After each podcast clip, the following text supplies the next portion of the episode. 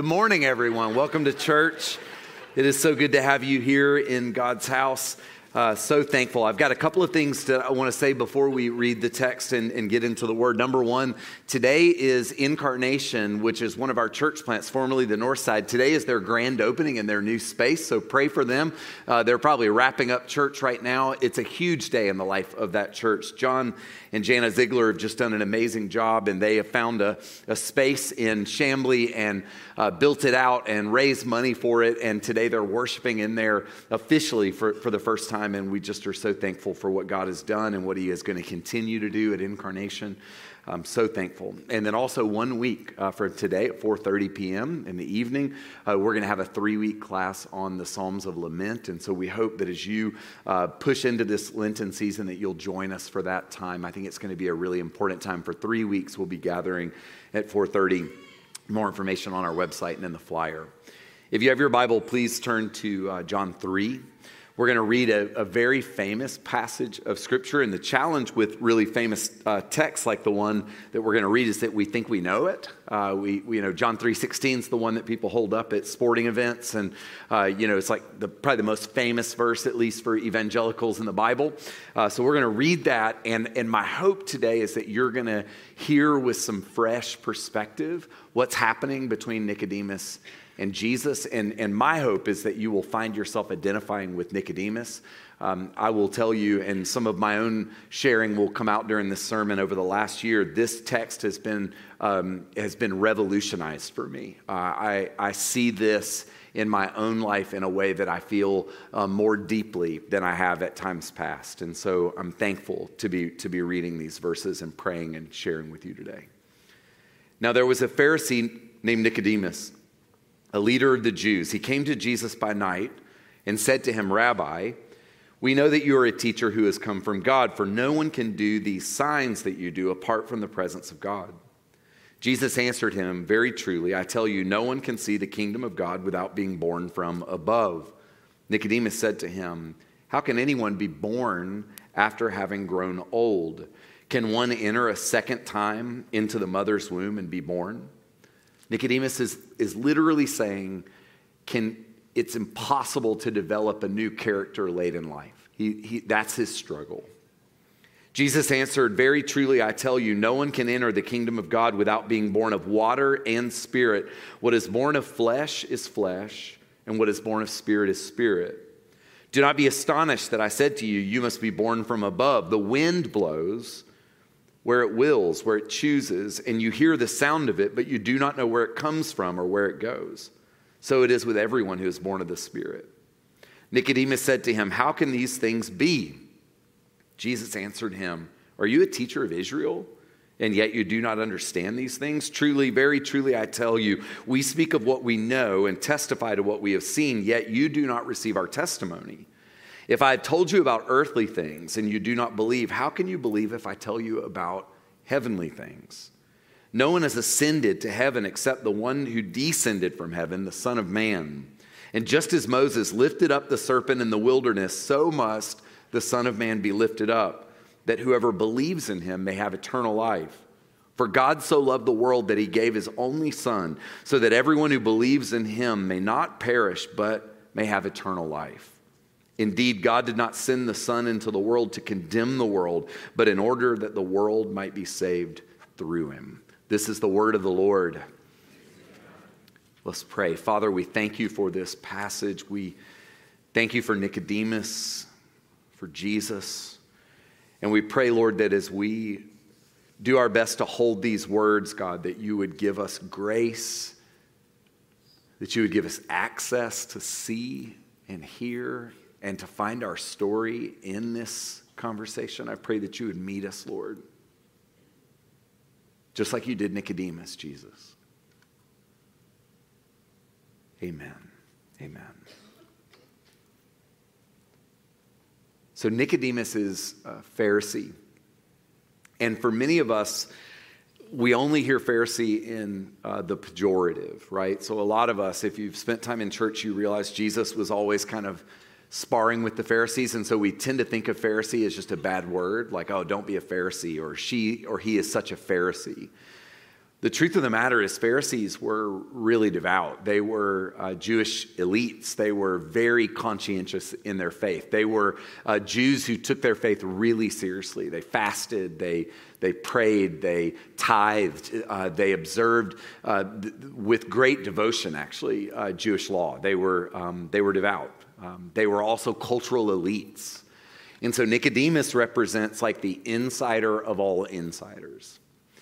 And really and truly, for most of my life in teaching or looking at this text as a, as a person tasked with teaching, um, I thought of, of this text in terms of how um, Jesus and, and Nicodemus would have experienced it, which is that Nicodemus, though he's an insider to Judaism, is an outsider to Christianity. And that's true. That's, that's actually like the, the most basic way of understanding this text. He was an insider, and then he realizes, but I don't have what I need with Jesus. But over the last year and a half, there's been a, a, new way for me to read this text. And I think this is true with the Bible and something we have to learn if we're going to take the Bible seriously. There are layers of understanding when you read the Bible, there are layers of application. So, on one level, this is about um, Jews who think they're out insiders learning that they are outsiders regarding Jesus and they need something from Jesus. But there's also, I think, for those of you who are Christian, because here's the challenge with that understanding, then this isn't really for you. Like if you're a Christian, if you're here, if you're asking Christian questions, you'd think, oh, well, this is like about outsiders and we're all insiders. But the thing that I think I'm learning about myself and what I've learned and maybe what I'm receiving in this text is that um, there are places in our lives where we've done all the things that we can do to try to live the good life, and there's still something lacking. And then what, what do you do when you kind of come to the end of all your stuff, your work, your discipline, your effort, your church attendance, your praying, your reading, all the things we do to try to be good people or good Christians? Like, what happens when that's not enough? And what happens there, I think, is like the very critical thing. So, this is where I want to invite you to find yourself in Nicodemus, even if you're Christian, even if you're a very devout Christian over the last year and a half, I have been confronted with what do I do when all the things that I know, all the things that I practice, all the things that I had incorporated into my life. Y'all, when I hit the wall and burned out, I was not robbing liquor stores and looking at pornography. Like I wasn't off the rails. I was praying, I was reading, I was doing my best to be good. I was giving my money to the church and to missionary causes, and I still ran out of gas and hit the wall. And when you get to the point where all the stuff you've been doing to try to make life work doesn't work, then you're in Nicodemus's place. And Jesus has something to say to us when we're in that place. So today, if it isn't working for you, you're in really good company. Because I just want to say, it's not supposed to work on your own strength. It's just not supposed to work that way. But as long as like the sun is shining and the wind is at your back, like you can believe the, the myth or the lie that like you got it. But I just want to tell you, ain't none of us, we don't have it. So Nicodemus, this, this Jewish cultural elite, this devout, rigorous spiritual person comes to Jesus at night. And what he basically is asking is he's basically looking at Jesus and saying, Is this it? Because if this is it, I don't think it's working. And so if you're saying somewhere in your heart, Is this it? Because if this is it, I don't think it's working, you're in really, really, really good company. And one of the things that I notice in this text, and maybe you noticed it as well, is that throughout the text, Jesus is saying sort of weird things, and Nicodemus is going, Huh? How can a man enter his mother's womb a second time? Um, he asked some sort of sort of stubborn or, or demonstrating his resistance over and over and over again. He, he kind of doesn't get it. And, and I so identify because there are so many times, especially when I feel like I'm out of gas, where I just sort of don't get it. It's like Jesus is saying stuff and I'm going, huh? So if you feel a little bit of that confusion or that exhaustion, uh, again, you're in really, really good company. Nicodemus is basically asking, I think, a fundamental question. And I actually think it's the fundamental question that every grown up asks. Kids don't ask this question because they haven't, like, failed enough. Um, if you were uh, blessed to struggle mightily through your family of origin as a child, then maybe you began to ask this question earlier in life than kids who grew up in like a really, you know, insular or like a super safe space. Nicodemus is basically saying, I, I, I see something in you, Jesus, and I think um, I need something from outside myself because I do not have enough within myself to be okay. And I think that's actually one of the fundamental questions that humans ask. I think that at one point or another, all of us get to the place where we're just like, I don't have it. I don't have what it takes. And that's actually the space where God wants to actually begin to engage us. And that's what happens between Nicodemus and Jesus. So we're going to walk through the text and we're going to highlight some ideas and we're going to try to we're going to try to see it or hear it from, from the perspective of Jesus and this friend who meets him in the dark of night. The first thing I want to highlight is Jesus says that we must be born of water and the Spirit. He says actually these words I tell you the truth, no one can enter the kingdom of God unless he is born of water and the Spirit. And you hear that, and it's like if you've spent time in church, like Jesus just says some weird stuff like water and the Spirit. And then you, you spend enough time in the church without actually reading your Bible, and you just think, oh, that just sounds like a spiritual thing to say. But remember when AJ was here a couple of weeks ago, Nicodemus would, he would have been able, he would have memorized the entire Torah. He would have immersed himself in the prophets. And so when Jesus says, you cannot be born again, you cannot have a new start unless you've been born of water and spirit, Jesus knows that Nicodemus would know what he's referring to. He's referring to a passage of scripture in Isaiah 30 or in Ezekiel 36. And Jesus and Nicodemus would have been totally on the same page here. Jesus did not have to babysit uh, Nicodemus. He did not have to go remember in your Bible because Nicodemus actually knew his Bible. And this is where we're at a bit of a disadvantage because we hear these things and we don't know our Bibles. And so we don't know what Jesus is getting Nicodemus to, to think about. He's actually jogging his memory, and this is what he's getting Nicodemus to see. And Nicodemus would have seen it immediately. The prophet says, using the voice of God in Ezekiel 36, I will sprinkle clean water on you, and you will be clean. I will cleanse you from all your impurities and from all your idols. I will give you a new heart and put a new spirit in you. I will remove from you your heart of stone and give you a heart of flesh. Jesus and Nicodemus would have been on the same page. When he says, You must be born of water and spirit, he's, he's reminding Nicodemus to get back into the prophets where the people of God were stuck, they were dirty, they were hard hearted, and God looked at them and said, I'm going to wash you and I'm going to soften your heart. And that's really good news. Because what that means is that when we find ourselves at our lowest, our worst place, God doesn't leave us there. He says, I have a remedy for you. I have something to say about that deep, dark place you find yourself in. And then he looks and says something about the wind. And this is where we get really like, okay, Jesus is talking about water and spirit. And now the next movement in the text, he's talking about the wind. And, and you think, like, what is he doing? Jesus is actually right tracking with him because the idea of spirit in the Old Testament, there's a word for that, um, ruach. And ruach was the word that the Jews would use in their language that would mean the Holy Spirit of God, and it would also mean weather patterns. It was the same word for the mundane and the sublime. And so when Jesus basically goes from water and spirit to the wind blows wherever it blows, so are those who are born of the Spirit. He's using a pun, a play on words. He's saying that same thing that's the Spirit of God is also the wind. And Jesus is also getting Nicodemus to think about the Bible. And he's really kind to Nicodemus because this time, when it comes to wind, he wants him to think of Ezekiel 37. So he was in Ezekiel 36, and now he's in Ezekiel 37. Do any of us know what's in Ezekiel 37? Valley of dry bones. You know that story? The prophet is taken by the Lord into a field, and in the field there are bleached bones, skulls dead, dead people. And not just dead people, but people who have had their flesh eaten by the carrion, who have decomposed, and all that's left are skeletons. And he says, Do you see all of that that used to be alive and is now dead?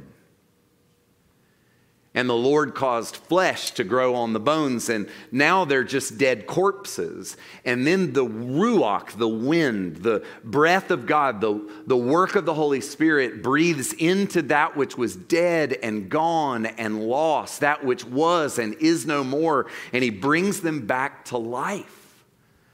When Jesus speaks to Nicodemus, who comes to him, right? Nicodemus comes in the middle of the night, late at night, so that no one would see, because Nicodemus recognizes all the work I'm doing, all of my practices, all of my efforts, all of the good things I'm doing to try to make my life work. There's something outside of me, right? He looks at Jesus and he's like, You're performing miracles, like something is from God. You're, you're doing something that's bigger than just all the work I'm doing. Jesus begins to speak to him about a valley of dry bones. Y'all, you got to take my word for this. They would have been on the same page. The wind blows where it blows. Nicodemus's mind was already in the middle of Ezekiel, and then right there is chapter 36, chapter 37. He's basically like dead things with my life can come back to life.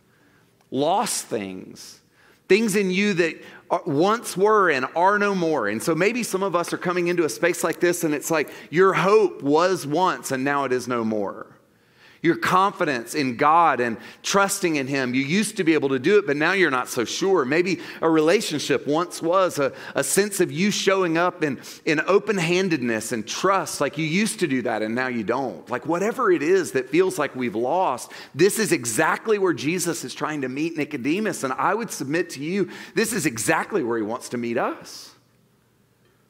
If we don't look at the bones, if we don't name the things that used to be and are no more, and y'all, Lent, this is the time to do that. This is the time for you to say, I have diminished.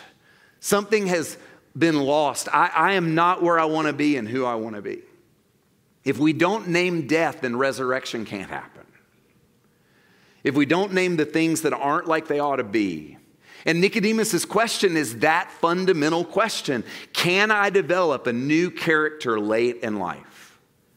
Can I become a different kind of person? And to that question, Jesus begins to speak of the life of the Holy Spirit and the work of God that can move us from one state of being that is shadowy and diminished and less than God wants it to be to one that is more robust and more alive and more transformed. When I left here a year and change ago.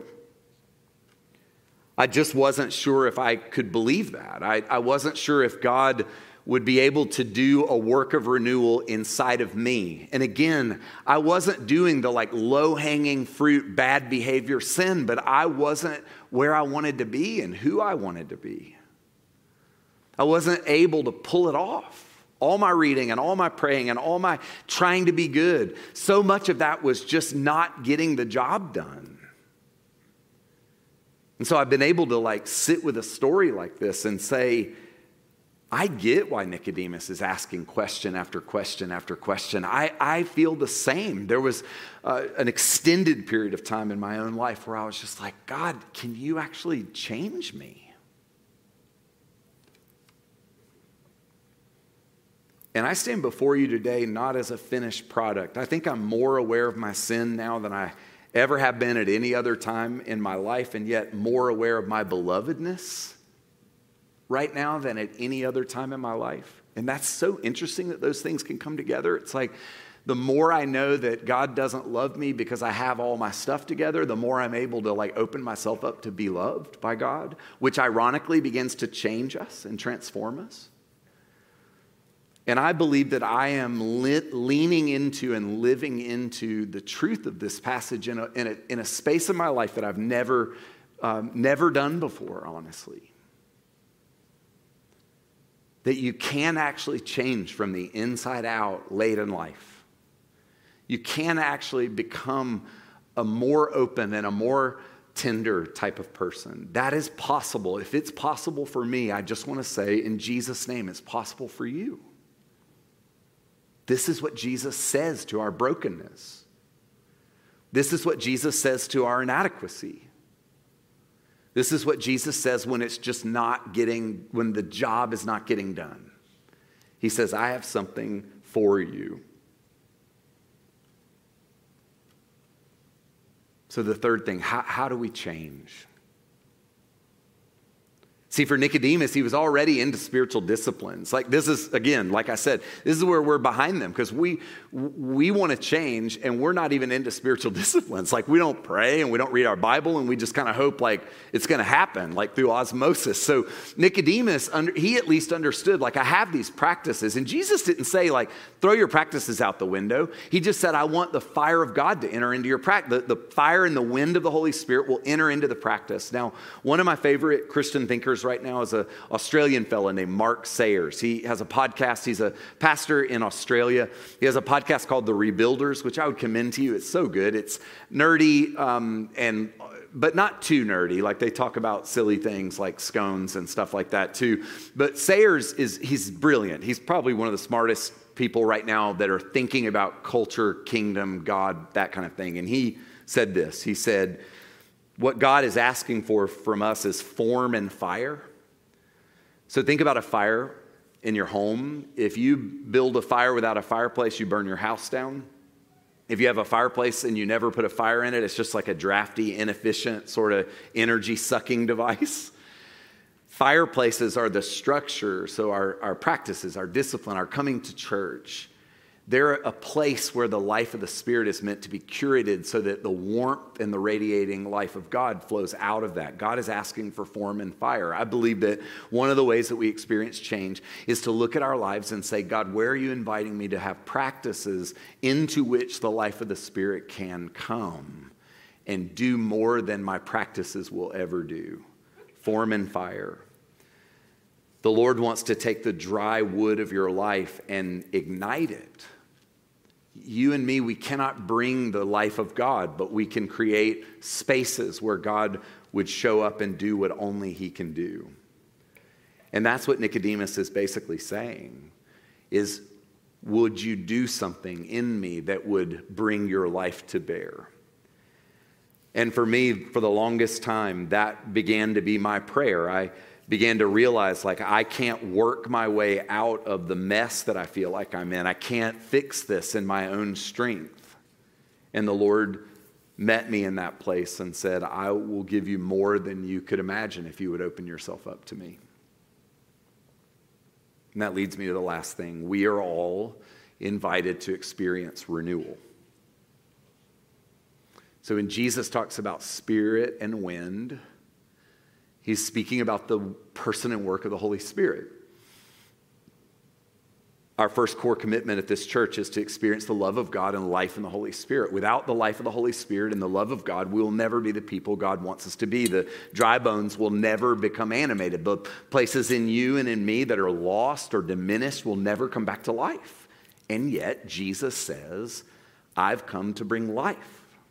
I've come to do in you what you cannot do on your own.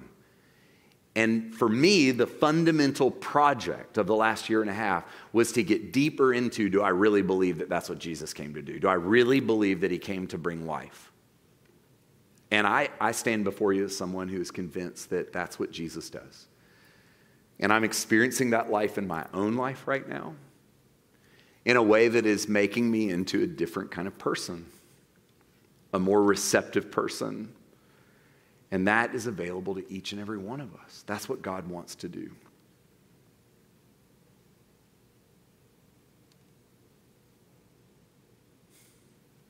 That's what He wants to do in you and in me. He wants to bring renewal, new life. So here's what I want us to hold Where are the dry bones in your life? And what would it look like for life to enter into those dry places? Here's another thing I learned during the last year and a half worrying about what's wrong in your life is not praying. And I know some of you are thinking, oh, I don't pray as much as I thought I did. And I just want to say, you don't. You actually don't pray as much as you think you pray. So, naming the broken places and then just fretting over those things, that's not the same thing as praying. So, this is where I think that biblical imagery is really important. The way you turn your worrying into praying is by using biblical picture. So, the biblical picture is to, is to imagine the dead thing and then imagine the breath of God and the life of the Spirit blowing on the dead thing and beginning to bring it back to life. That's then praying. That's how you take your fretting and you turn it into something that is prayer. And so, for many of us, the, the job, the work in front of us is to take the things we fret over and then to imagine the Spirit breathing on that and bringing it back to life. And I want to challenge you to move beyond transactional stuff. So, like, don't think, well, the dead, the dry bone is my my marriage or my job. Like let's get deeper than that. Let's ask like where where is there something diminished in you that's causing you to show up in your marriage or at your job with less hope? That those are the dry bones. They get below kind of like the surfacey stuff. So i want us to spend a couple of moments in some silence and i want you to ask the question and take a picture of this. You're not going to solve this in two minutes um, this may be what we carry into our week. Where are there dry bones? And what would it look like for the life of God to breathe on the dry bones? So, a couple of minutes of silence, and then we're going to come to communion. Let's be still just for a few moments.